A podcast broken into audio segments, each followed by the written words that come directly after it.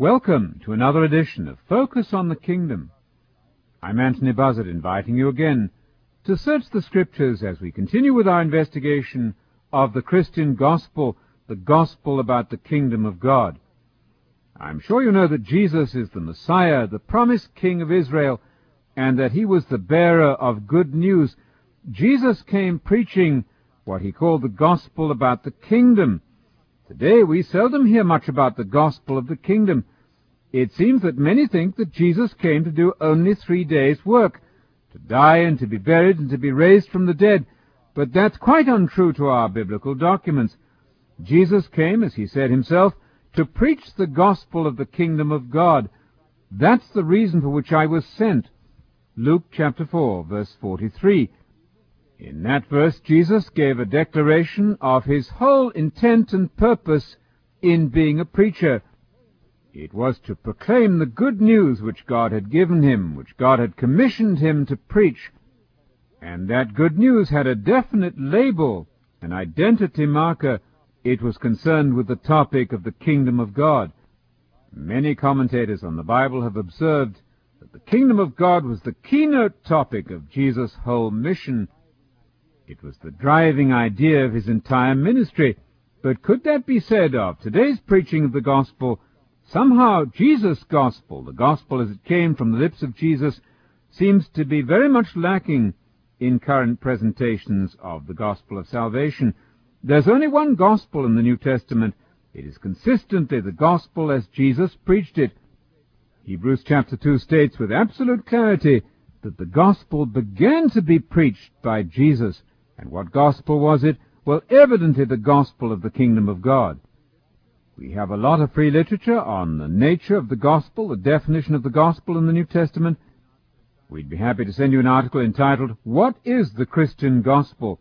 if you request it from us at the telephone number or the address to be given at the end of this program. Meanwhile, you may be wondering, what is the kingdom of God in the New Testament? The answer to that question can only be given if we're willing to search out the roots of the kingdom of God idea in the Hebrew Bible. You see, Jesus did not invent a new concept. He came into Galilee and spoke to his fellow countrymen by urging them to repent, that's to say, change their minds and their lifestyles, and to believe in the gospel about the kingdom. Now, it's a matter of plain common sense that you don't tell people to repent and believe in the kingdom of God unless they know what that kingdom of God is. Now, the term kingdom of God was one of the most distinguished and famous phrases current in Jesus' day. The kingdom of God was the great national hope of the people of Israel, that's to say, those who believed in what God was doing in his revelation given in the Hebrew Bible, the Old Testament. The kingdom of God was the great objective to which all of the prophets of Israel looked forward. It was the day for which every human being ought to prepare with all urgency. And so when Jesus announced the coming of the kingdom of God in the future, he was announcing something that was well known to his listeners.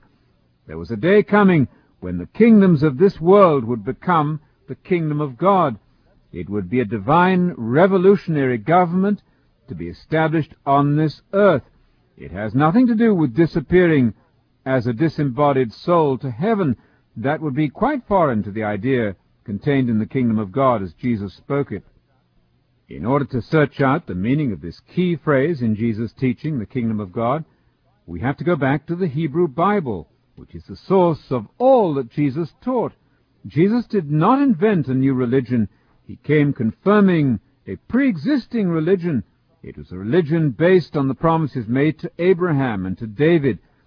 Now, in the book of Daniel, chapter 7 and verse 27, we read of a time coming when the kingdom is going to pass into the hands and the control of the saints, and it's going to be a kingdom under the whole heaven, not a kingdom in heaven. One of the greatest mistakes that Bible readers make is to suppose that the kingdom of heaven means the kingdom in heaven, and a kingdom to which you go as a disembodied soul when you die. Nothing could be further from the biblical truth. The kingdom of heaven, if you define it properly from the pages of the Bible, means the divine kingdom, the heavenly kingdom, the kingdom that's coming from heaven which will be established on the earth. In Daniel 2 verse 44 we read that the God of heaven will establish a kingdom, but it's a kingdom, if you'll read the whole of chapter 2 of Daniel, which supersedes previous world empires. Kingdom of God is indeed a world empire that's going to arrive when Jesus returns to set this kingdom up on a renewed earth. That's the kingdom for which we're praying, Thy kingdom come. We're praying in the Lord's Prayer for Jesus to return and to fulfill God's great program for saving the world from disaster and for granting immortality to those who love Him. The kingdom of God will be the kingdom supervised and governed by the Messiah. And when a kingdom is given to a king, it's also given to the people who give allegiance to the king. Those are the Christians. The Christians in the New Testament are those who join themselves to Jesus, who believe in his kingdom agenda, and prepare themselves to take part in that kingdom of God when it arrives with Jesus in the future.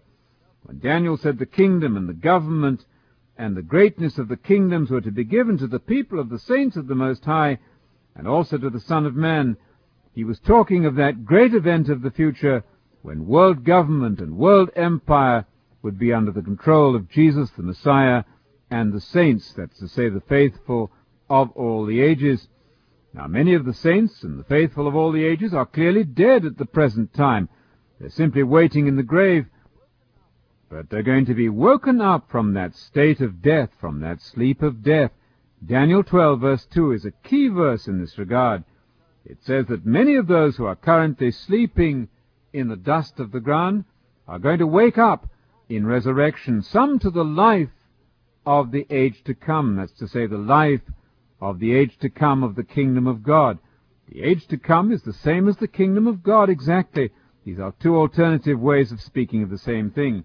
The kingdom of God, that's to say, the kingdom, the world government, the world empire to be established on this earth is the heart of Jesus' gospel message. He simply says, the time is at hand. You have only a few years to go. We don't know how long we're going to live. We don't know exactly when the kingdom of God is coming, but we're to be prepared for it. We might have to face that kingdom today. If in fact we die and rest in the sleep of death, the very next second of our consciousness will bring us face to face with that kingdom, either to be ushered into the kingdom as a fellow ruler with Christ in the first stage of the kingdom, the thousand year reign, or to be rejected and burned up, to be blown away as the chaff in the wind, as John the Baptist said in Matthew chapter 3.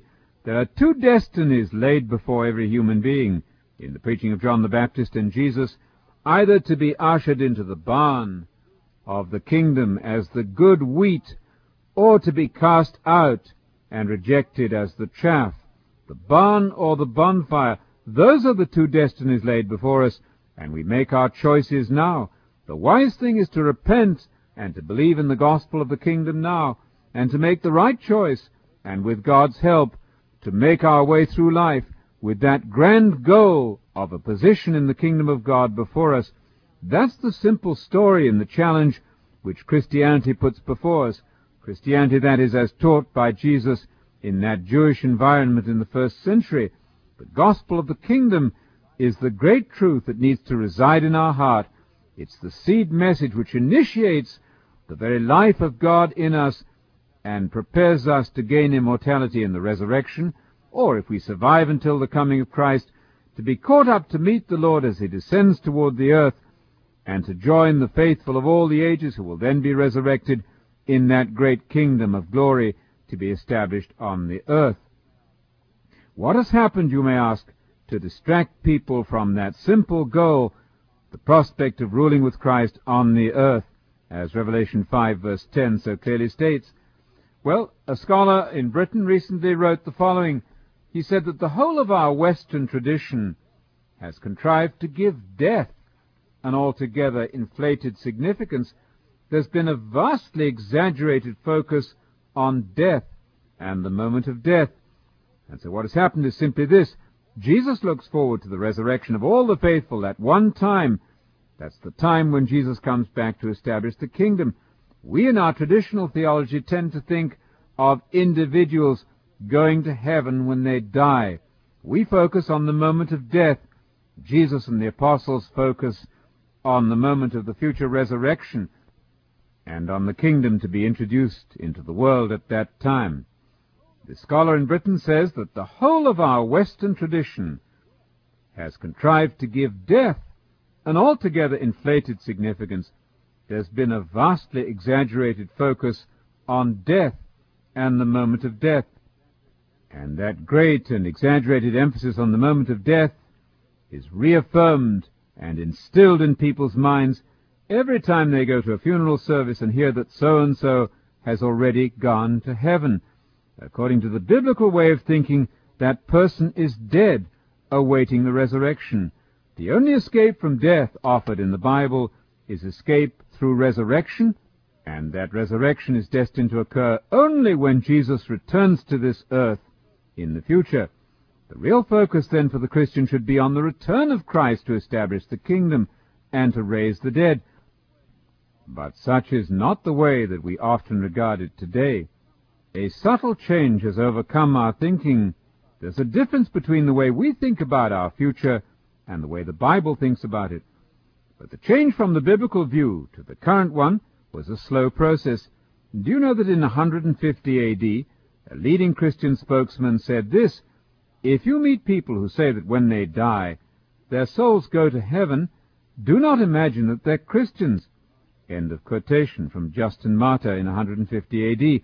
You see, at that time it was regarded as a dangerous mistake to think that souls went to heaven at death. And yet that dangerous mistake, as that spokesman for Christianity in 150 AD considered it, is now current, normal thinking in Christian circles. Something has happened to alter the way we think about life and death, and it's a serious alteration, indeed distortion, of the biblical view. Now, how did this alteration and distortion of the biblical teaching about what happens when we die come about? Well, the answer is really very straightforward. It was the Greek philosophers who argued that when we die, our souls do not die. Our souls, the Greek philosophers taught, are by nature immortal. They are innately immortal. And so when the body dies, the soul goes on living consciously. Now the Christians absorbed that false idea from the world of Greek philosophy and began to preach it as though it was part of the Christian faith. And that tendency is still with us today. Every time you hear that someone has gone to heaven as a disembodied soul, you're not hearing really the teaching of Jesus at all, but that of the Greek philosophers. The immortality of the soul idea is no part of the Christian creed.